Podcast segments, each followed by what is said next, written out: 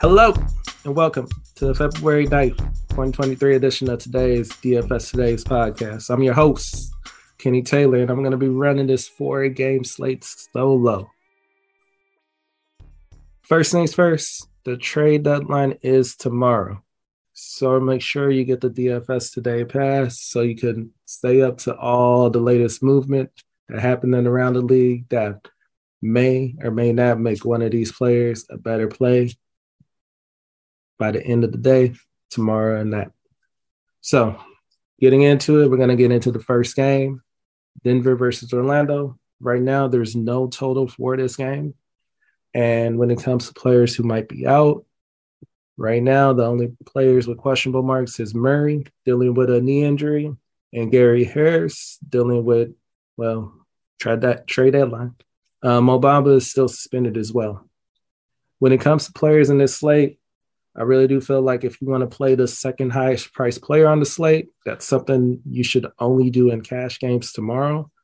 He does have an upside, but Jokic's upside seem to be limited in this matchup. But when it comes to cash on a four game slate, you can't really go wrong with that.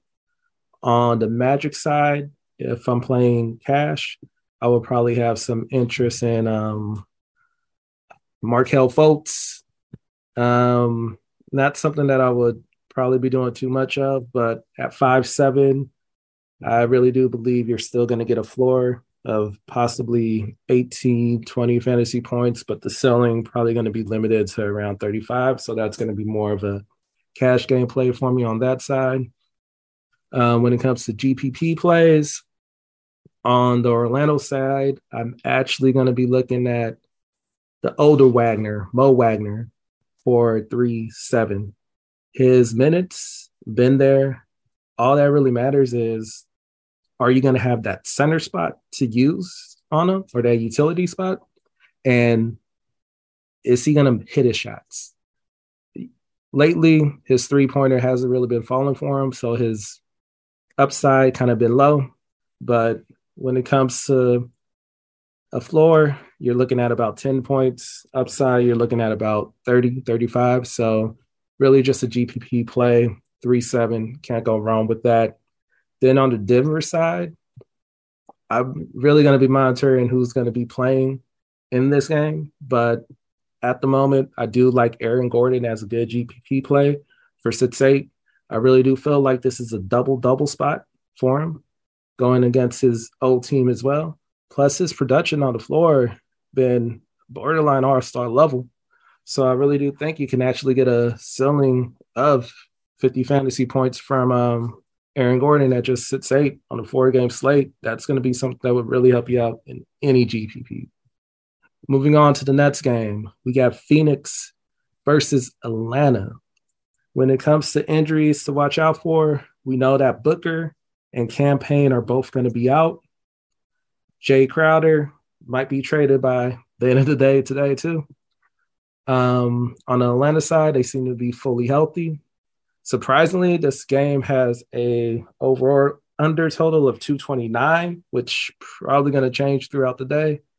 Um, but when it comes to this game, oof, I really do feel like if you're playing cash, the first player that I would just like migrate towards will be DeAndre Ayton at seven nine. Um, I really do feel like he's going to be extremely chalky for the price tag and the production he's been giving you recently. But at seven nine, I really don't see why you would not consider him to be one of your go to guys in cash games. Last three games, he averaging almost 50 fantasy points. Um, and oof, what last four or five games, he was also giving you a double double. So, like I said, the production is there. He's going up against a Atlanta team in a 230 spread. So, always worth a look. When it comes to a GPP play that I like for Phoenix, I'm going to go with Cam Johnson. Again, you really need his shot to be falling to actually get production out of him, since his floor can probably be less than 15 fantasy points. And for 5K, that can really get you out of any type of cash game. But reason I like him as a GPP play is if his shot's going, he's going to be able to get you about three to four three pointers, give you a couple rebounds, a couple steals, probably about 20 actual points. That's going to get you about 30, 35 DraftKings points on a four game slate. On the Atlanta side, I feel like the spend up is really going to be your GPP play. I really don't see too many people going to Trae Young or DeJounte Murray. So, however you game script in this matchup, that will be the price up spin. I will go with Atlanta. And then when it comes to the bargain play on the Atlanta side, I would actually have to say Clint Capela. Not the greatest matchup for him, but I really don't see him not getting close to a double double in this matchup. So if you're looking for about 25 points, 30 points in your cash game for five nine, that would be a good spot to go for there. Moving on to the Nets game, we got Chicago versus Brooklyn. Right now, on the Brooklyn side, we know that Curry is going to be out. Durant is going to be out. And on the Chicago side, uh, as of right now, the only player who's questionable is DeRozan, Caruso, Pat Williams. This game is a little tricky because I don't see a lot of these players being on the roster tomorrow. So going in with the Brooklyn side, Dorian Finney Smith would probably be my favorite cash play from this side of the ball. Um, he's definitely going to be in a new role, but he know how to play minutes, and I really don't see his minutes changing too much, being integrated into a new team's offense. Um, his floor is pretty safe. He's going to get minutes, so he's always going to do something. So for five eight, you're going to get about a floor about 20 points, ceiling of 40 points. So again, this is more of a cash play than a GPP play. Um, if you do want the GPP play for um, Brooklyn, um, I mean, hottest player in the league right now is probably Cam Thomas, but I'm actually not going to go that route for my GPP play. Uh, I'm actually going to go with uh, Spencer.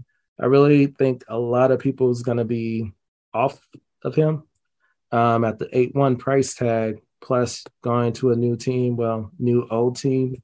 But I really do feel like he got about a 50 point fantasy point upside in this game, um, especially if a couple of the Chicago pieces are going to be out.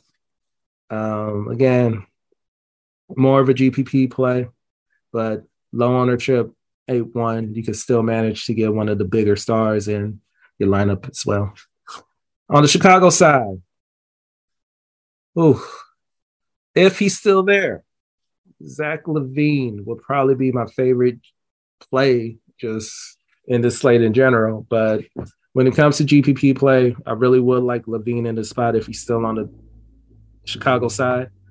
Uh, for A sits, you know what you get in with him. Um, if his shots falling, you're gonna, oof, what, 50 fantasy point night from him? But his floor, what 25 30 so for eight sits you do want a little bit more of a floor than that but i really do feel like in this matchup especially going to be a little paced up if zach could get his shots to fall that will be an easy 50 point night for just eight sits when it comes to cash game i feel like there's not too much safe on that side so I don't think I'm going to really be playing any um pass game pieces on the Chicago side.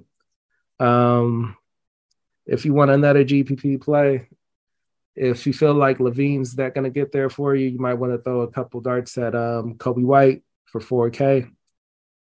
Outside of that, moving on to the last game of the night, also has no total. We got Milwaukee versus the Los Angeles Lakers.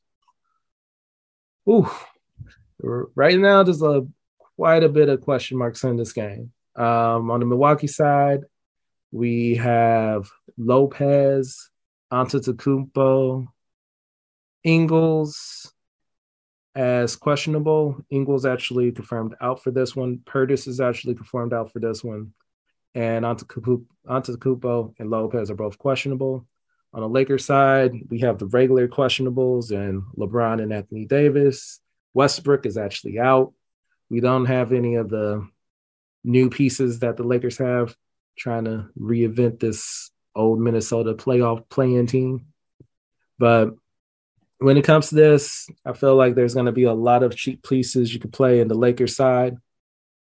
First piece that I will be using in cash game is Troy Brown Jr. At 3 5, you're really getting a player who's probably going to get you 30 plus minutes. And I really do feel like his ceiling isn't the highest, but his floor is almost honestly, I, I really don't see anybody else in that price tag that would have a floor of 20 points. So I really do feel like that's just a plug and play and just build off that when you're making your cash lineups. For GPP, if you really want to pivot off of Brown, I would actually go with Austin Reaves. I really do feel like his role is going to increase, especially with a lot of these players out tomorrow. And I do feel like it's a possibility that the Lakers could be running an eight man rotation tomorrow night. On the Milwaukee side, when it comes to the GPP play, I'm actually going to go with the highest priced player on the slate if he plays. I really do feel like a lot of people will be off of Antetokounmpo since the spread in this Laker game will probably not be the highest total on the slate. And I really don't see it being the most competitive game on the slate, especially if either LeBron or Anthony Davis. Honestly, if both of them plays, I really don't see this being the most competitive game. So Antetokounmpo will be my GPP play since we all know what his ceiling can actually be, especially when he costs almost 25% of your salary. And his floor, even if he just gets you 26, 28 minutes, he could still get you at least 50 fantasy points. When it comes for my GPP play, I'm going to be going on the man still on a minutes restriction, which is Khris Middleton for 5 5 again, Lakers are going to be without a lot of pieces. And I really do think Middleton should probably have his easiest matchup going into All Star break in this game. Um, outside of that, if you want to throw a dart, Rui Hachimura is a nice little dart play. You can play for the Lakers in your GPP he is somebody who's willing to shoot the ball, and he has um, center and power forward eligibility, so you can squeeze him into most lineups. Outside of that, we got the Thrive Fantasy Plays. If you're not signed up for it yet, please sign up for it. All you got to do is pick a couple props. They have 10 or so that won't change throughout the night. Make sure you score the highest points since each of these got a points value. And you're going to be able to win yourself, well, for today's payout, five hundred dollars. Bigger slates, you get a thousand, three thousand dollars. So always a good thing to actually try out, play. Who knows? You might hit one day. So I'm going to be giving you two plays I like for tomorrow night.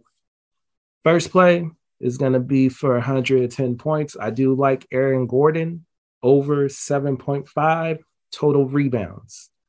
Again, I really do feel like this is a great spot for Aaron Gordon. And if some pieces are out, I really do feel like that just going to increase his playing time a little bit as well with a reduced roster. Second play that I like is Zach LaVine over 37.5 points, rebounds, and assists. Again, I really do feel like if he's still on the team, which is a real big key word, still on the team, I really do like him in this matchup. I really don't see him not getting there if he able to find a shot. Um, but those are the two plays that I like. If you want a third, I know it's going to be the somewhat unpopular one, but I really do see um, Cam Thomas being under 27.5 points in assists. All right, that's all I got for tonight. Hopefully, you're able to crush your lineups tomorrow. And don't forget, you can find me at Twitter, TikTok, YouTube TV, everything under Orange DFS. I'm talking about basketballs on all levels from NBA to WNBA to college hoops to EuroLeague. Always talking about basketball. All right, let's get this.